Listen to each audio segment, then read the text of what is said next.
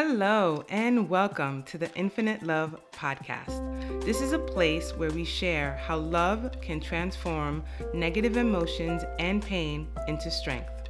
We talk about all things related to love, positivity, and kindness. And I am your host, Corinne Camara. Welcome to episode 23 From Secondary Infertility to Birth Work. Dr. Sierra Bazell is a secondary infertility survivor, health and fertility coach, master herbalist, birth doula, and lactation educator. Sierra is a reproductive justice advocate, and she helps people by providing support to those dealing with infertility and adoption issues.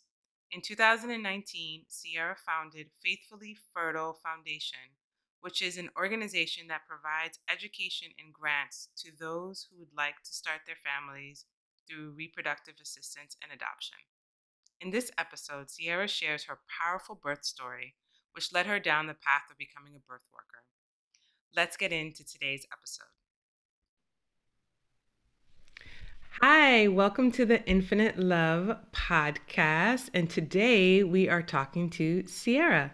Thank you so much for being here. Thank you for having me. I'm so excited to be here today. so, you are all about the birth world, which is something I'm really passionate about. So, I'm so excited to learn about your story and how you evolved in this work. So, I always start out the podcast talking about the love lesson. So, what in your life brought you to a place of extreme pain and transformation where you decided to take that experience and it became your life's work? Right. So let's see, how much time do you have? um, it's kind of a long story, but I'll make it short. Um, in 2009, my husband and myself, we kind of just got pregnant with my oldest daughter weren't really trying and everything went well. You know we were college sweethearts. We were excited because we had gotten married like right after college. So it was kind of you know just what you do right? You you have a baby. Um, so i did lots and lots of research. I made sure that i had a midwife. I watched documentaries. I was ready to give birth.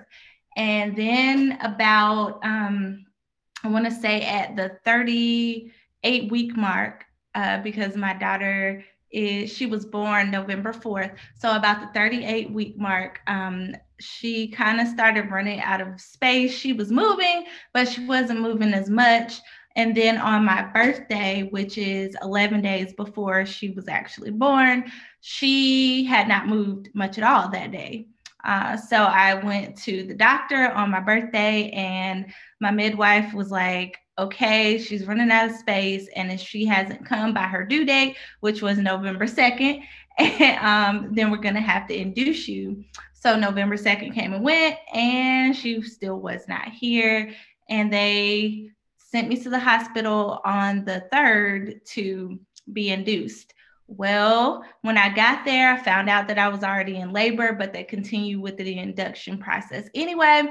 And I went through all the pushing, all that fun stuff, natural labor, didn't have any drugs. And I started to push and then push, push, push. Nothing was happening.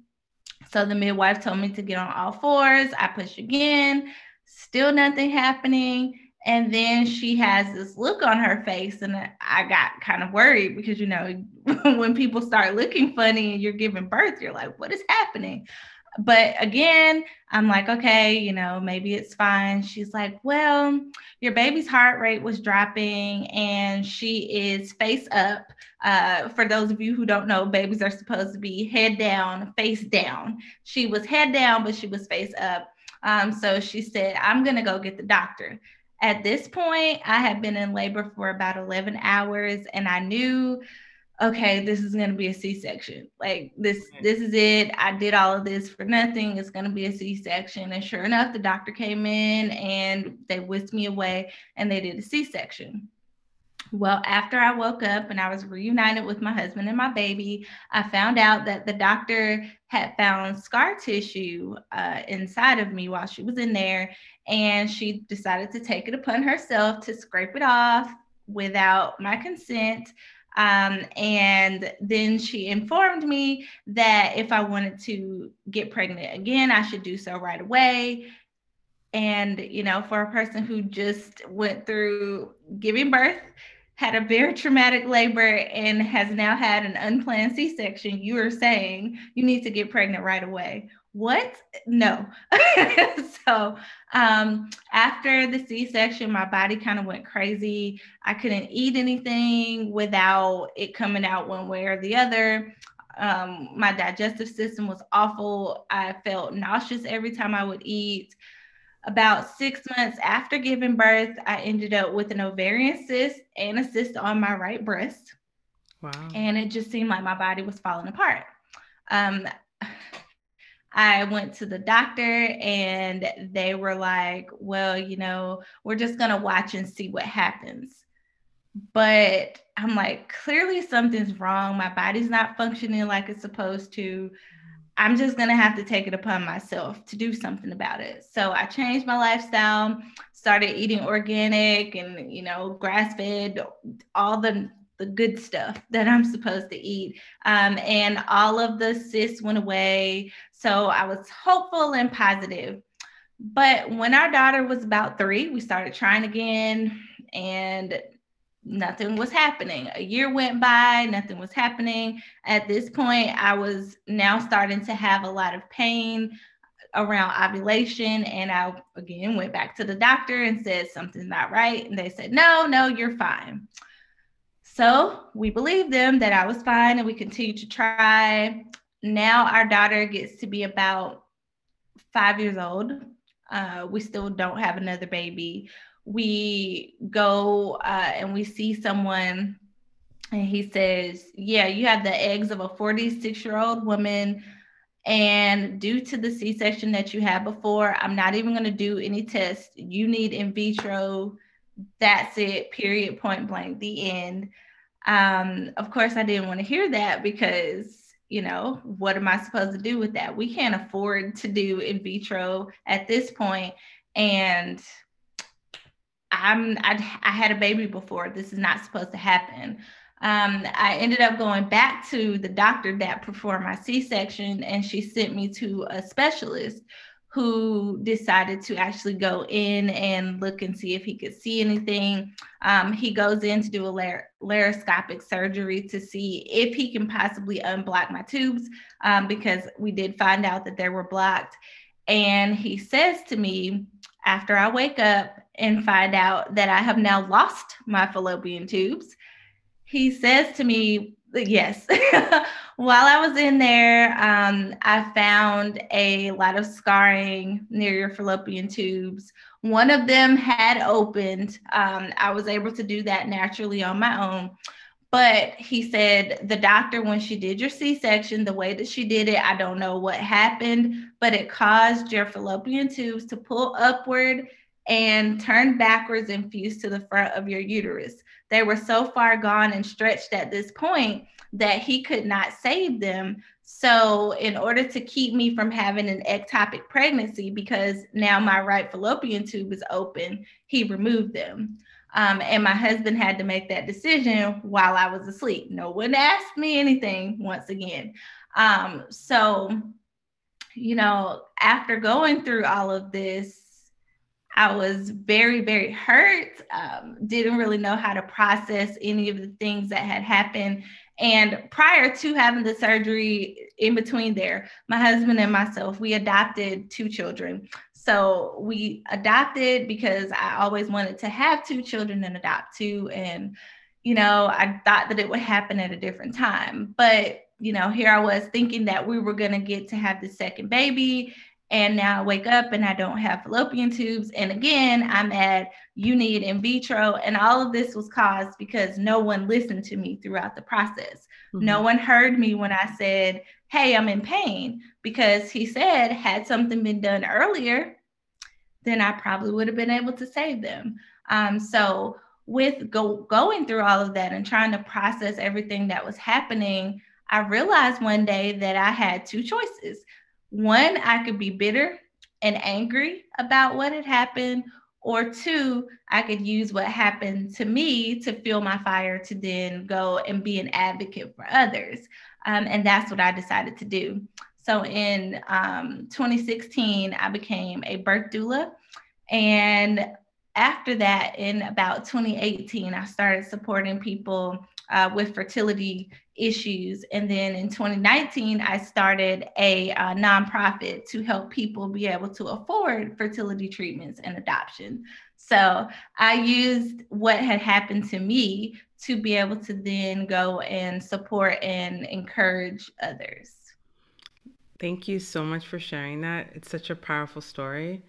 And I feel like so much of that is never spoken about the, the fact that doctors don't necessarily listen to us, especially black women. Um, they don't listen mm-hmm. to us, and it's it's terrible. Like that to not feel like people are hearing you. And I often tell my clients like if you are feeling something and a doctor isn't taking you seriously, go see another doctor in another hospital. Like keep keep pushing because no one knows your body more than you. Yeah, absolutely. So becoming a birth doula is wonderful. I think doulas are amazing angels. And how do you utilize all the information that you have now with COVID? Are you able to do the birth doula work? Can you go in the hospitals?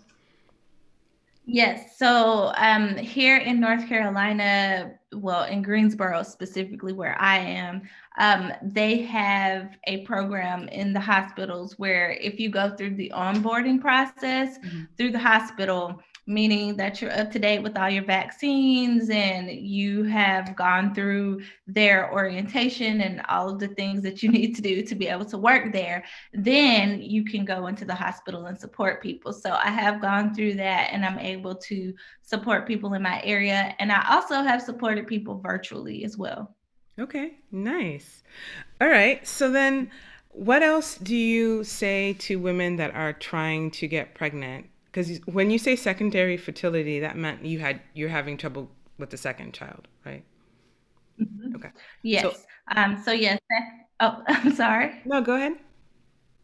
Oh, so secondary infertility is when you got pregnant pretty much on your own the first time, and then you try again and you're unable to conceive uh, naturally. Mm-hmm. So, how do you work with your clients for fertility? Are you doing like lifestyle changes, dietary changes? Like, how? What's your philosophy around having a healthy body to conceive? Uh, so, with my clients, it's kind of whatever they would like to do. Um, it's essentially like being a doula, but for fertility clients. Because as a doula, you know, we support people whether you want to go natural or if you want to go completely medicated and you want an epidural as soon as you hit the door. Um, so with fertility, it's kind of that same thing. However, I do focus on making sure that people do um, do all the things that they need to do to be healthy in general. So we focus a lot on nutrition, making sure that you're eating well, sleeping well, reducing your stress levels. And if you decide that you want to go through reproductive assistance and you do IUI or IVF or something like that, then I'm able to support you by working with your doctor um, and making sure that you're doing the things that you need to do in that vein. But if someone wants to conceive naturally, then I'm also an herbalist. Um, so oh, nice. I help them by looking at their lifestyle, and then I provide things for them like teas or tinctures um, that can help them to cleanse different parts of their bodies, depending on what's going on with them. So I take a very, very um, thorough approach. I make sure that I know exactly what's happening, that they've had their blood work done, and we know what the issue is, then so we can try to focus on fixing those things that are happening um, just by changing what they're doing within themselves. Because a lot of times people, can change their health because the body is designed to heal itself. So if you support your body in the way that you should, then things do often improve, um, whether they're doing fertility treatments or not. Nice. And you, most of your clients are you getting online for the fertility work? So you can yes, see people. Most across. of them are virtual. So you can see mm-hmm. people international. Yes. Nice. Okay, so because this is the Infinite Love Show, we have our questions that I ask all the um, guests. And the first one is How do you use love in your work? Um, I think everything that I do is based on love because um, being a birth worker can be difficult. You know, there are long hours. Sometimes a person can be in labor for days. Sometimes it could be, uh, you know, 12 hours. And a lot of times you get very tired and you have to be on call for a long time. So, being able to jump out of bed in the middle of the night when you don't feel like it, or being with someone for three straight days and trying to encourage them while you're you know lacking energy and feeling very low because you're trying to be there for them um, is a lot of work but because i've been through a lot uh, due to you know, the medical system, and because I really want to see people be able to have the birth that they desire and to be able to get pregnant if they desire to do so, then I make sure that I'm always there. I show up 100% and I give them everything that I have because I wish someone would have done that for me. Um, so I want to make sure that I'm being the person that I wish that I had. Yeah, totally. And how does your work as a birth worker, how is it used to serve humanity? Well, uh, being a birth worker is, you know, the start of humanity. Birth Absolutely. is how we get here. yeah, birth is how we enter into the earth. So um, I think in making sure that I'm supporting parents in starting this journey, I'm helping them to not only create healthier babies because they're creating healthier lifestyles and making sure that their bodies are functioning properly. Um, so that's one way, but also just being able to help them prepare for parenthood because being a parent is hard. And when you're starting out and you don't know, what to do or how to take care of your baby, or you feel like you're not going to be a good parent and you second guess everything, having someone there to be able to support you is so, so needed. Um, so I think I'm giving people the tools that they need in order to be better for themselves, which will then help them to be better parents. Beautiful. Do you do like postpartum doula work as well? No, I don't do postpartum doula work, but after my clients give birth, I often see them twice just to make sure number one, they're okay, and number two, that they have everything that they need. I like to tell my clients that I don't kick you out after you give birth. I'm still there in the background, um, kind of like a, a sister or a friend. So if you need something or you have a question, you can text me I'm also a lactation educator. So sometimes people will have questions about breastfeeding or chest feeding um, and just how to do simple things. Sometimes it's something as simple as, hey, my baby just spit up. Is that okay? Um, and other times it's like, every time my baby drinks milk, it seems like they're getting a rash. What do I do? Um, so I'm just there to offer support no matter what it is that they need. Yeah. And how old are your kids now? My kids are 11, 8, and 4. Nice. It's a handful of kids. You got kids. yes, absolutely. so, what does it mean for you to be a positive force of goodness in the world? Hmm, what does it mean for me to be a positive force of goodness?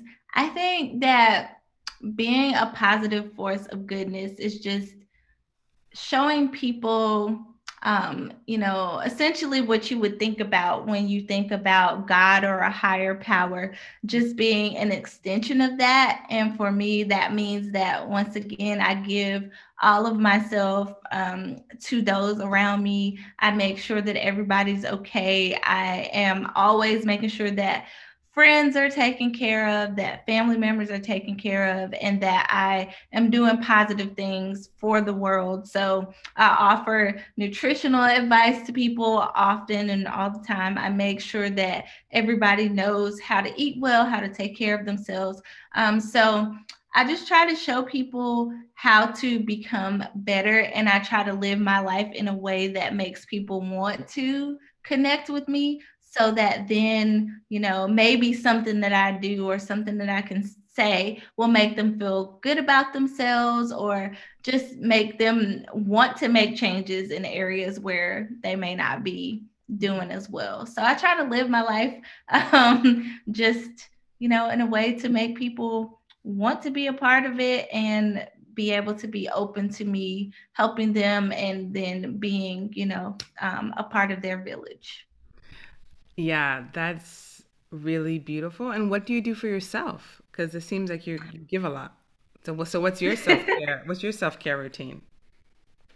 My self care routine actually starts in the morning, uh, and this is something that I've been doing for, um, I want to say about a year. I started off and on last year, um, but kind of got a bit distracted. So I started over um, later in the year, and now I've continued into this year. But what myself and my husband do is get up in the morning around five. He gets up at 4:45 and he goes off to exercise with his personal trainer or whatever um, he's doing that day. And then I will come into my office and I set up a little area where I can exercise, meditate, breathe, uh, and journal. So I will get up and I will just be for a little while. I give myself two hours before my children get up and start doing anything just so I can have time to myself without them or without anybody else. Um, I make sure that I go to bed on time, I eat well, I exercise probably about five times a week. Sometimes I might do seven days a week, just depending on how the week is going um, because exercise is important to me. I love doing yoga. It keeps me grounded. Um, it keeps me relaxed. And I also make sure that I get to bed, like I said, on time. And on the weekends, I will do things like face masks, or um, I recently got into vegan nail polish. Oh, nice. so I time pampering myself um, on the weekends, yoni steaming. I love that uh, as well. I just again get to lock myself in the bathroom. Mommy's busy, nobody bother me. My husband will kind of get them and take them away. Um, pre-COVID, I was able to hang out um, with friends and you know kind of get to get away, but now we're having to plan virtual uh, get togethers. So yeah, just really trying to make sure that I take out time for myself because if I don't, then I know that I won't be able to pour from an empty cup. So I do really try to make time for me as well. That's great. So just because I'm you you mentioned yoni steaming and I'm a big yoni steamer and vaginal steamer. So can you tell the audience what that is? yes. So yoni steaming is a very, very ancient practice. Uh, it's been done in many different cultures, but essentially what you do is you take some herbs, you can boil them um, in some hot water, and then you take the steam, uh, you take the herbs. Some people like to use it as like the tea and take the herbs out and then put it in the bowl. Other people like to have the herbs in the hot water in the bowl, however you do it. Um, and then you sit there for 15, 20 minutes. Some people sit there longer and you let the steam go into your vaginal canal and cleanse and, you know, fix the things that are going on inside of you. Um, so that's essentially what it is. And I think that it works very well. It's done wonders for me. I enjoy doing it. It's very, very relaxing. Um, and I'm sure that you probably feel the same way. Yeah, I know. I love it. Um, I have a vaginal steam um, stool in my office that I have for my clients, and I use myself. And it's really it helps to relax the whole pelvic floor. And so, and the pelvic floor is the bottom of the nervous system, the end of our spine. So when you relax the help the whole pelvic floor, you relax the whole nervous system. And for me, everything in life if you're not relaxed it just makes it much more difficult and energy mm-hmm. can't move in the body when it's tense and tight and so the pelvic area is one of the most tense places most people have like you know essentially like even if you're i mean men too but for women if we have any kind of trauma if we have any kind of assault in that area it's almost always so mm-hmm. tight and it could affect your menstrual cycles it could affect pregnancy delivery sexuality. I mean, there's so much that can go off in that area. So it's important to maintain the pelvic health for sure. Wow, yeah. And I really love that you said that um, because I get clients often that ask me, hey, will yoni steaming help with my fertility? And I'm always like, of course, it, it will help. It definitely won't hurt. So, you know, you should absolutely give it a try. But now that you brought even more information, I'll, I'll be sure to share that with them as well. Yeah. It's um it's amazing. I mean, there's it doesn't fix everything. It's not a, you know, a fix all, but it definitely can help, especially with fertility. And a lot of times fertility, at least with my clients, a lot of it is stress. A lot of times it's a lot of stress and it's hard like trying to get pregnant over and over and miscarriages and losses and it's a lot for it's emotionally taxing and i think a lot of people don't talk about that aspect i mean it's physically taxing but it's emotionally taxing. Like a lot of the yes. women are like it's just it's hard. It's a hard journey. And it's also a very isolating one because a lot of it most people don't are not talking about it. Their fertility struggles with their coworkers. You know it's not right. something you share you know so there's a lot of shame around it. It's just it's a painful journey. So I'm happy that there's people like you in the world that can bring more light and love into it so people can feel supported while they're finding their way to their growing their family.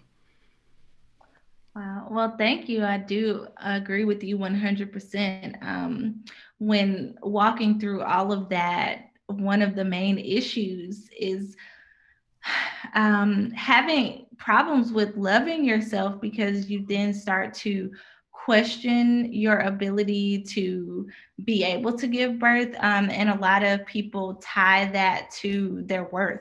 Right. So if I'm unable to give birth, then I'm not worthy of anything. Um, it can cause problems, like you said, with sexuality. Why should I even have sex? I'm not going to get pregnant.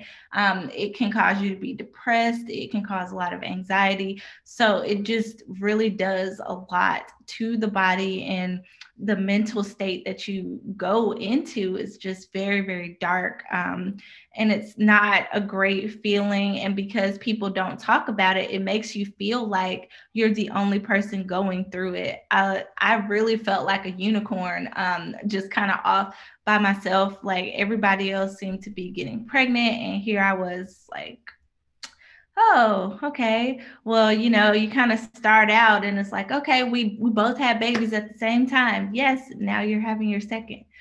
Oh oh now you're third and now you're fourth. And then with me because my daughter had gotten so old she started to look at me and be like uh, what's happening? My mm-hmm. friends are having siblings. What are you doing?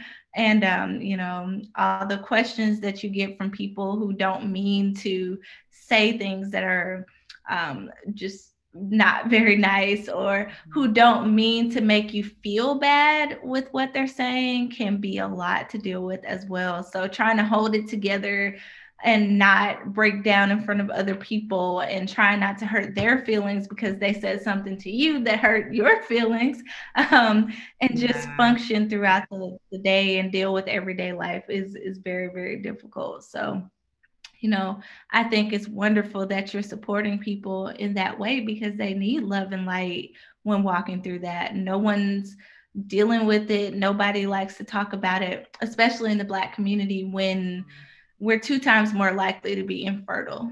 But that's not something that you hear about you just see your older aunt who didn't have children and nobody ever says why mm-hmm. or you know maybe in my case my parents they only had um, they had one child which was me but my mom suffered a loss um, before i was born and it wasn't something that we talked about. I didn't know that she had an incompetent cervix until i started going through my own journey and that's when she opened up.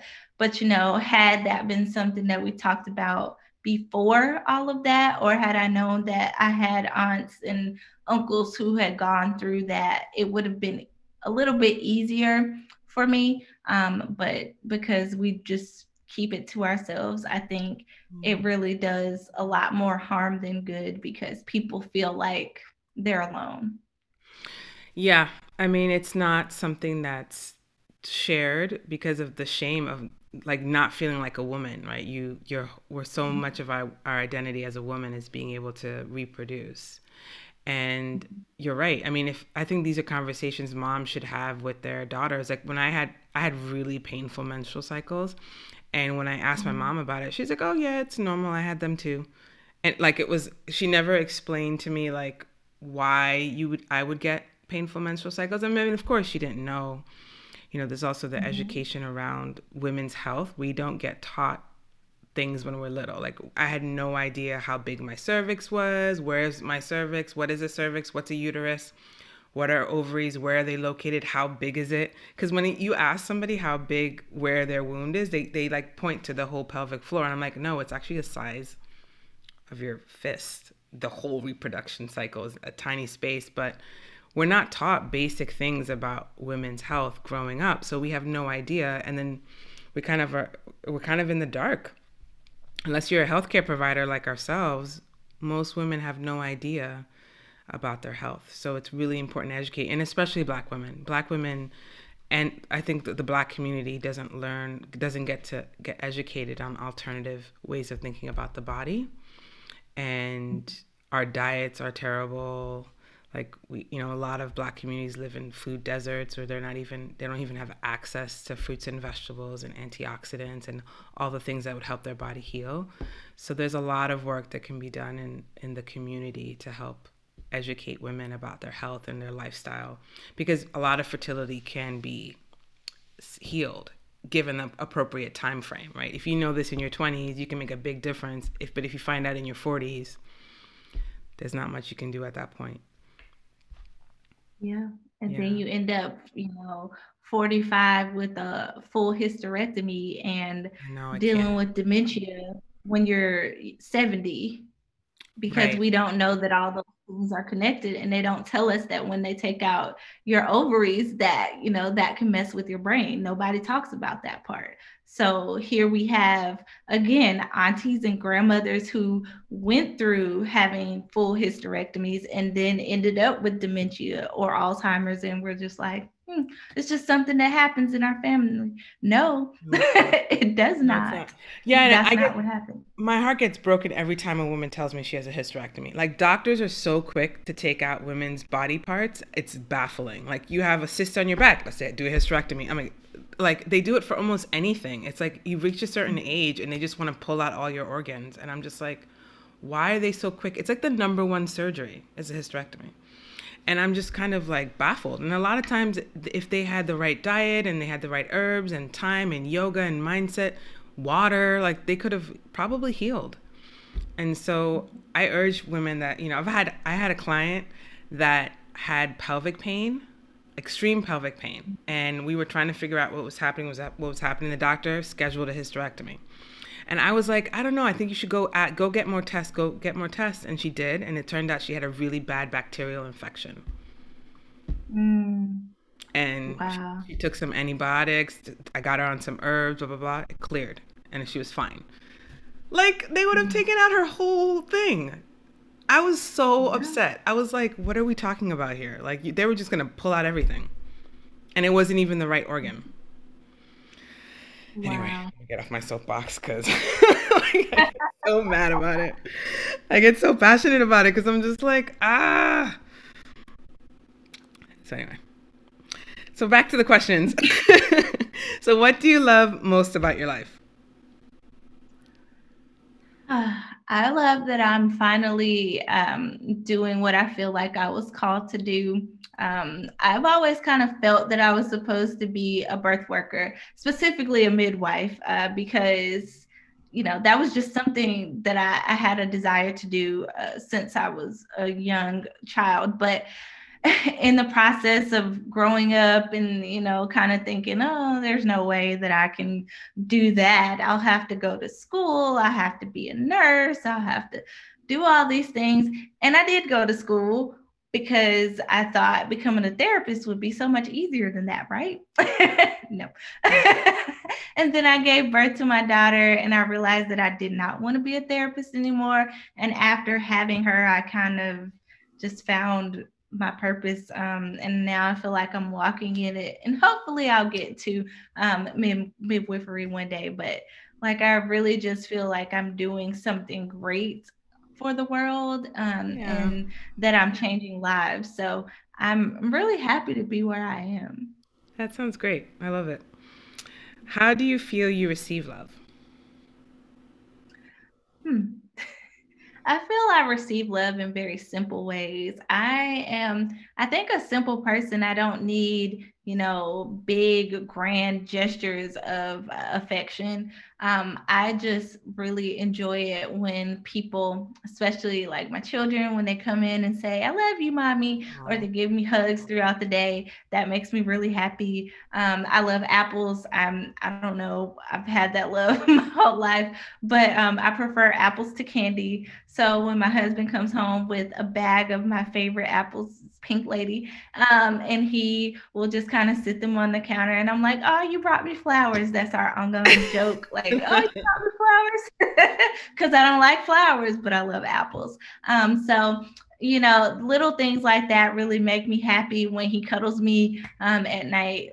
I just feel really loved. Um, getting text messages from my clients saying, "Oh, I'm pregnant," or um, "Oh, you know, my baby is doing really well. I figured out this breastfeeding thing." So just knowing that um, what I'm doing is making a difference makes me feel loved, and then getting just small gestures from those people around me. Um, mm-hmm. Oh, hey, I'm thinking of you, or I love you, or them doing something that shows that they care about me makes me feel loved.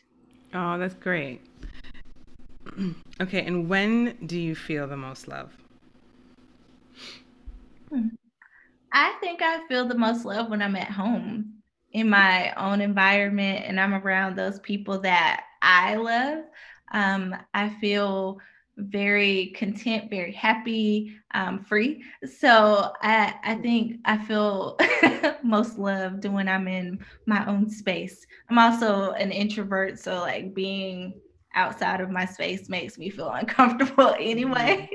So being in my own little bubble makes me happy. Wonderful. And last question is where do you feel love has created a miracle in your life? that would be super funny. So it's so interesting. The thing that um, led to all of the issues in my life was also the thing that caused me to find my passion.